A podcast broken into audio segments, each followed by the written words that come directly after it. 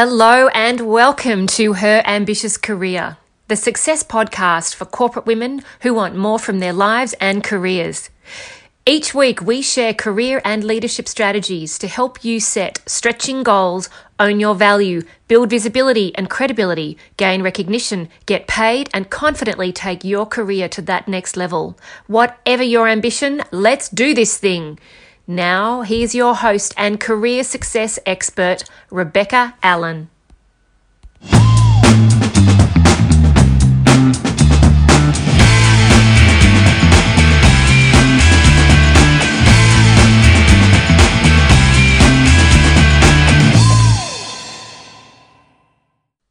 Ladies, welcome on in. This is episode 28 with me, Rebecca Allen, and my guest today, who is Beth Miller, founder of Soulify Wellness. She's a marriage coach, a teacher of psychology, and a consulting hypnotist. And I really wanted to get Beth on the show today because we were talking about this concept of how difficult it can be when you're going to work, when you know you're having relationship problems at home, and how hard that is.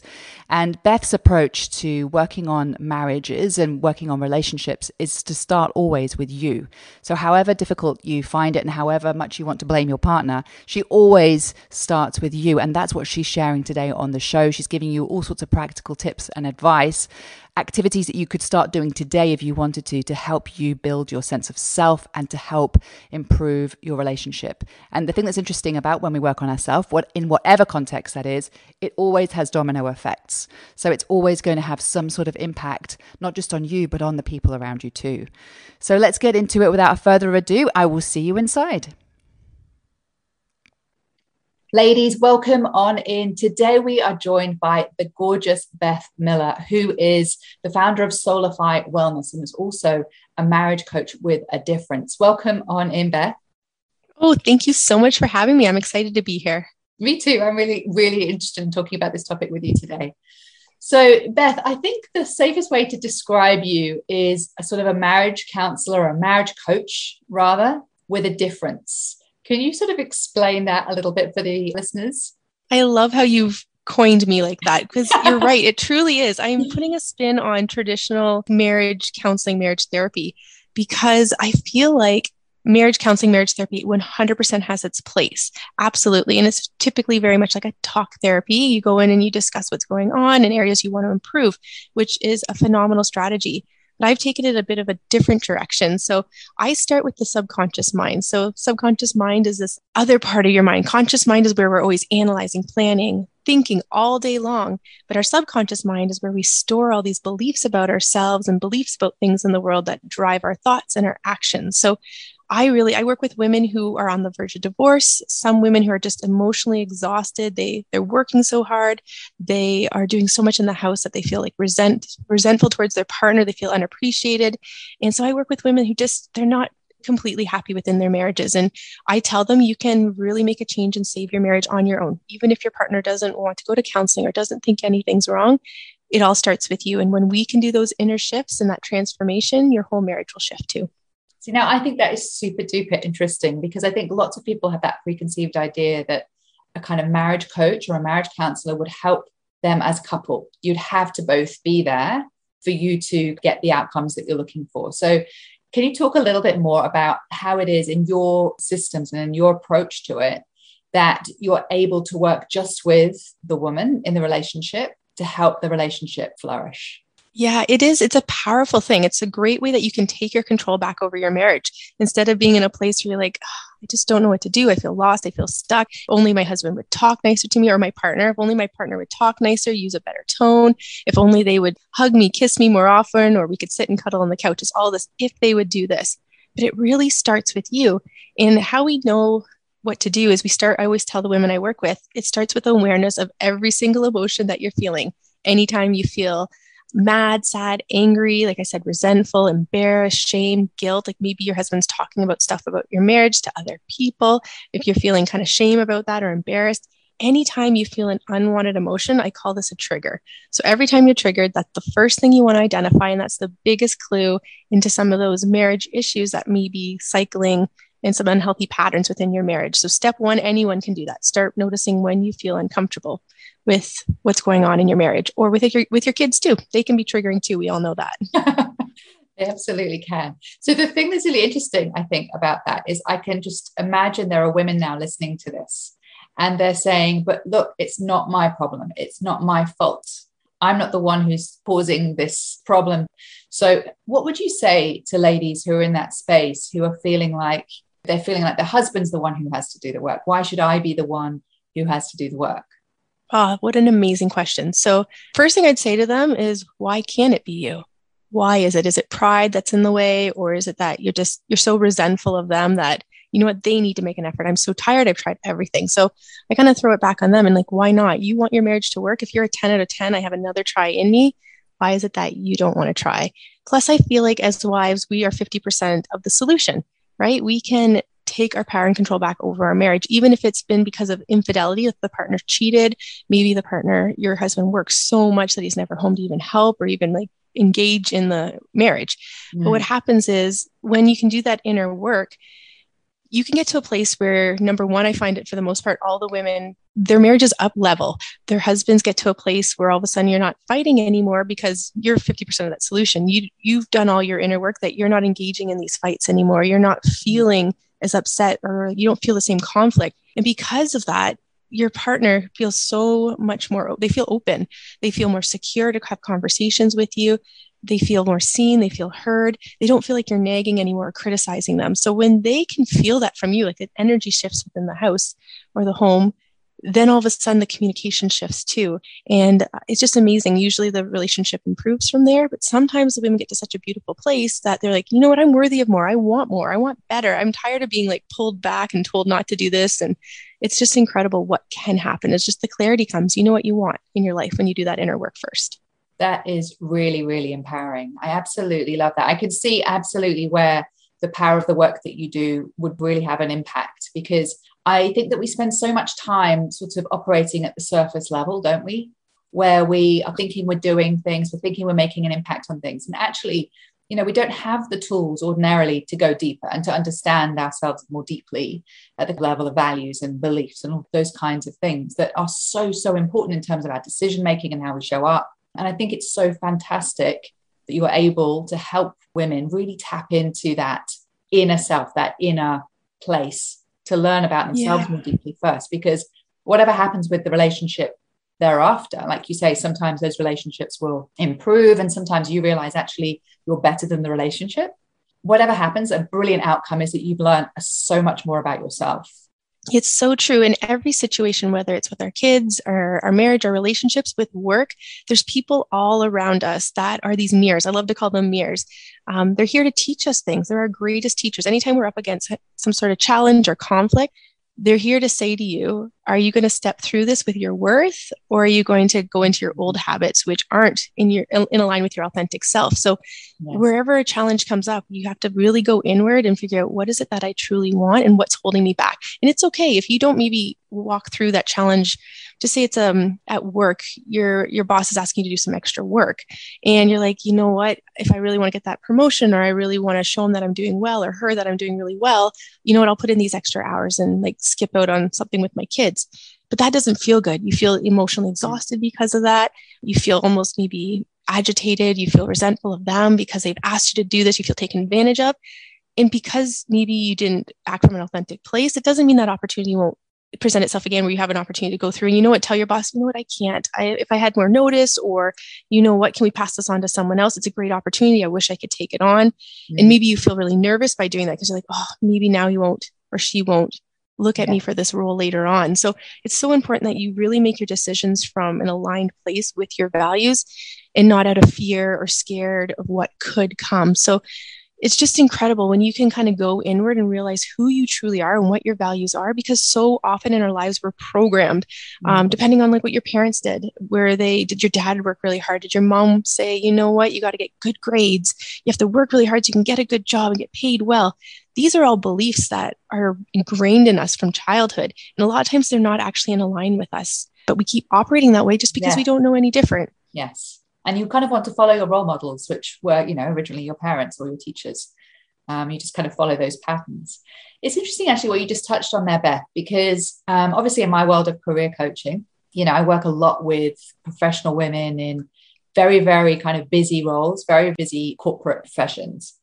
And what I've seen over the years is there can be a value shift that happens once you start really getting into your career and you start really kind of focusing on your own ambitions. You can lose sight of those other aspects of life. And, you know, you kind of get into that habit of working late, like you say, working harder and trying to prove yourself even more. And often when we uh, have that imbalance in life, whatever that imbalance might be, other aspects of life will suffer. So, what kind of advice would you give to, you know, a woman who might be listening who knows that she's working very, very deeply because she's secretly maybe avoiding having these conversations about her marriage being difficult, about her marriage not working as she'd like it to? What kind of advice would you have there? Yeah, I guess there's so many answers to this question, but oh, where do you start? I guess the first one is Are you working hard to avoid something. I guess that's the first piece. Or why are you working so hard?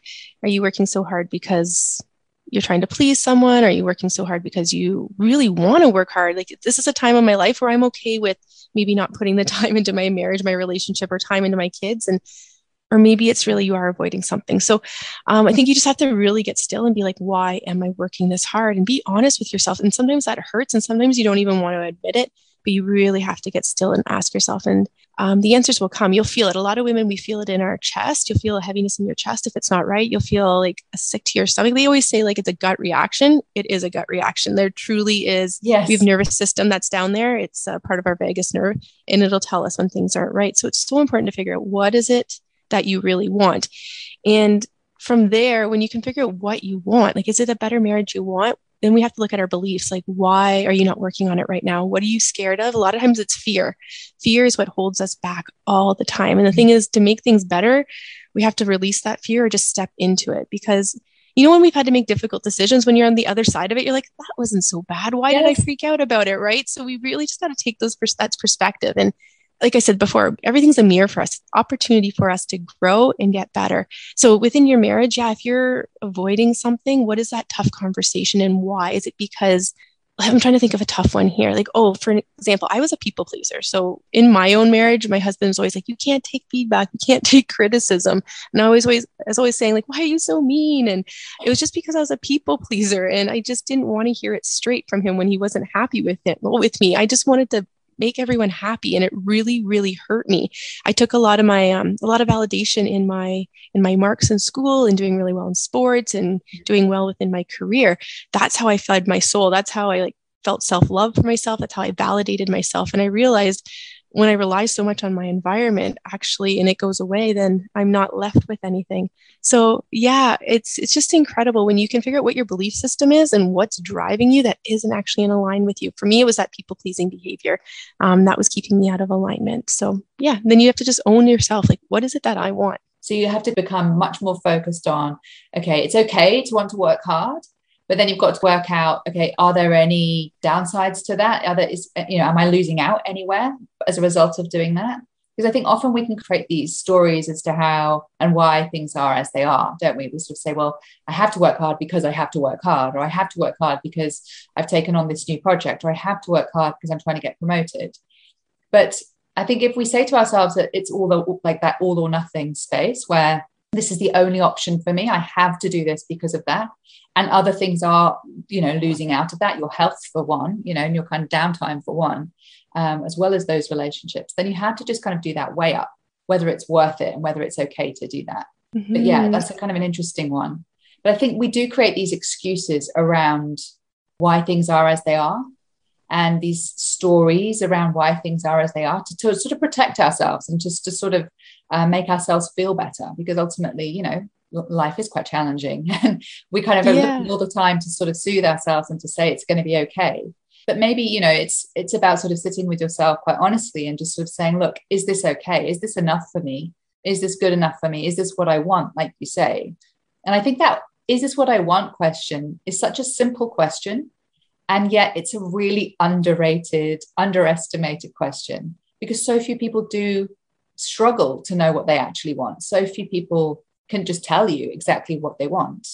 And so we kind of get trapped, I think, just doing and doing and doing rather than the being side. What, yeah. what do you think about that as a, a way to think out of getting totally stuck and trapped in just working really hard and sort of avoiding the big questions around your marriage? Yeah, I think we both know this. We've talked about this before, but what is your why? Like sometimes you don't know your why. You don't like, yeah. you're like, I I'm not happy in my marriage, but I don't really know what I want or with my career, I don't I want to do better, but I'm not sure what job I really want to get, but I just know I want better than what I have right now. But it comes down to your why. Why is it that you want better? Is it for that external validation so that your parents are more proud of you? So you have that better like kind of status amongst your friends and neighborhood? Like, what is your why? And is it an external why or is it internal? Um, is it because you want to have more time for your family? You want to work a different job? Or is it because you want to go on vacations, you want to earn more money? What is your reason for your why and what you want? That's just one of your love languages. We have five love languages. Yeah. Someone's more usually dominant in one. My husband's like physical touch. For me, I'm like acts of service. So there's nothing sexier than him doing the dishes to me.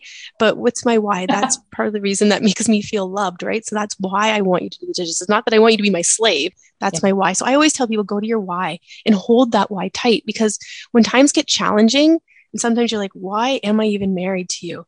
My why was, you know what, you're my best friend, and I can't imagine my life without you. That's why I married you. Mm-hmm. Um, so even if you have to put the, your whys on a sticker or a, a sticky note and put them in your closet or stick them in your like bathroom drawer, just so you can remind yourself when things are tough. Why did I want this job again? Why do I want my marriage? And this is my why. I'll come back to this. Yes. What's it giving me? What values is it meeting? Is really the essential, mm-hmm. the answer of a why question, right? I, I love the love languages thing. I actually came across that in my early NLP trainings when we were talking about the word love and what love actually means. And it was really interesting, actually. So we went around the room with the group of us who were doing this training. I think there were eight or 10 of us, something like that. And we sort of talked about what love meant to us. So, you know, some people would say it's about being given gifts, and some people would say, well, it's being told, I love you. Some people would say it's about being hugged and physically touched, like you described. So it was really interesting because, like everything, everybody has their own meaning for everything, right? What everything means to them is different. You know, often I think people can find themselves in relationships that are challenged when you are speaking a different language. One of you is expecting the hugs because you want to give hugs. So because you're not getting the hugs, you're not feeling loved and you know the other person might like you say be you know somebody who likes to do jobs but the other person is doing dishes and stuff when actually all that person wants is a hug. And it's really sort of small things like that small shifts that you can make that can absolutely change how you communicate with one another and how you can meet the needs and the values of the other person. Is that an accurate way of looking at that? Yes and I would like to reiterate how you said meeting their needs. Um, there's a saying kind of like you should serve your husband. I don't like the word serve because then you sound like you're a servant or you're just doing things for them. It's one way. but in, a, yeah. In a, yeah, in a marriage, like you really, it is about kind of serving the other because you love them, right? It's like, how can I love you better? It's a simple question. And it, yes. sometimes when there's conflict, just asking, like, how can I help you? What is it that I can do to help you or make you feel better in this moment? Um, and it takes all the the onus off of you and puts it all on them. And all of a sudden they open up a lot of times like how can i love you better? So definitely like what is it that they need? Because when i can help meet their needs and i'm the first one to do that they'll be open and reciprocating to wanting to do that for me too. And then eventually just becomes like a muscle memory. And then things are so much better. When you can like in that subconscious mind we have these memories memories from your past things that have happened in your marriage but when we can reprogram the beliefs being like when he does this it means he doesn't love me or he doesn't like me or he's not respecting me. When we can kind of flip that script flip that story you're talking about release the belief, that negative belief that's driving some of these unhealthy behaviors. Like he's so cheap that we can't spend more than like $400 at Costco. If I accidentally spent a little bit more, then he gets really mad. He's so cheap. So that's the memory. The memory is he got mad at me for spending too much. The belief is he's really cheap. And that drives your thoughts. If you spend more than you should, you think he's going to get mad at you. So maybe you start to hide the bills and it turns into a cycle. Right. But if you can go back to that belief around that memory is, you know what, I can see him for who he is. I can see his inner child. I can see that maybe he grew up in a home that really only spent the money they had. They didn't have a ton of money. They didn't have a ton of money and they didn't buy like extras. They only bought what they needed, what was on the list. So now I can see him for who he is. I can see that his belief system is really maybe from a lack mentality, never having enough money. And when I can see him for who he is with his baggage, his shadows, then all of a sudden I don't feel as hurt and personally like that he's attacking me for spending too much. So it's so important to see where they come from. Yeah, it's suddenly not so, so much about you and it's much more about really understanding him and or, or her as a partner and to see where they're coming from.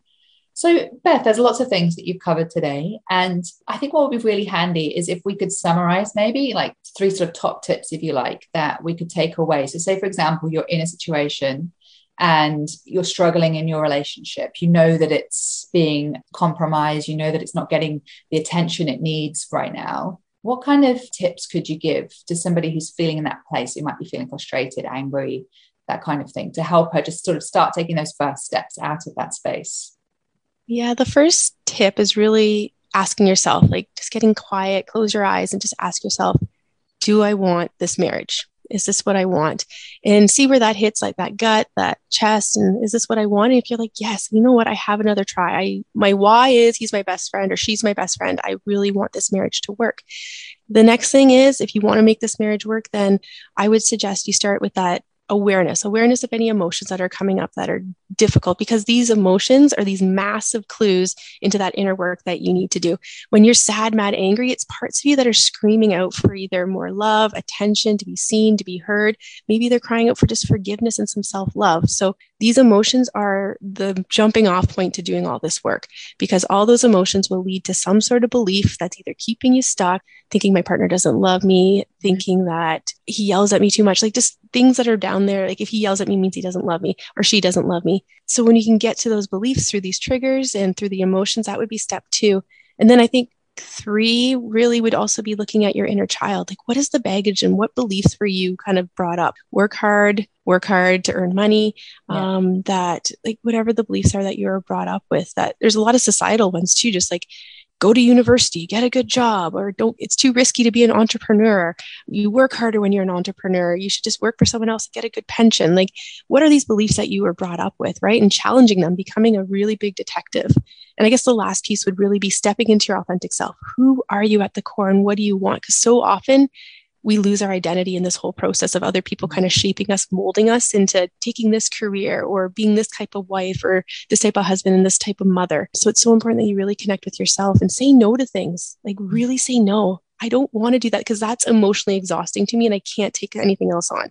And it's going to be difficult. It's going to be hard because that's not been your mode of operating for your whole life. You've been people pleasing and doing everything that people have asked you to do because you know what that's going to get you further and more respect and all that. So those would be my big tips. So identify your triggers, really look at your baggage from your past, and then step into your authentic self.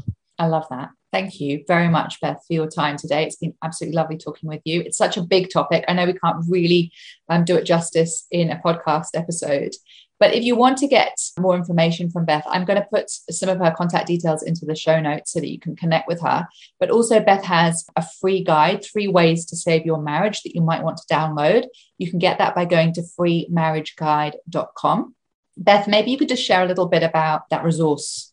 Yeah, absolutely. So it's a great little guide with three proven ways to really start this process of saving your marriage. So, some of those things I just talked about a minute ago about the triggers, the inner child, and identifying your authentic self, plus a few more. So check that out. And it's a great way to get started with this improving your marriage. Even if you feel like you don't need to save it, but things just aren't great, it's a really great guide to get you started. Beth, thank you so, so much. That was just really, really interesting. It's always interesting to talk about subconscious mind and to see how we're actually, you know, creating our own outcomes for ourselves, even though we don't know it.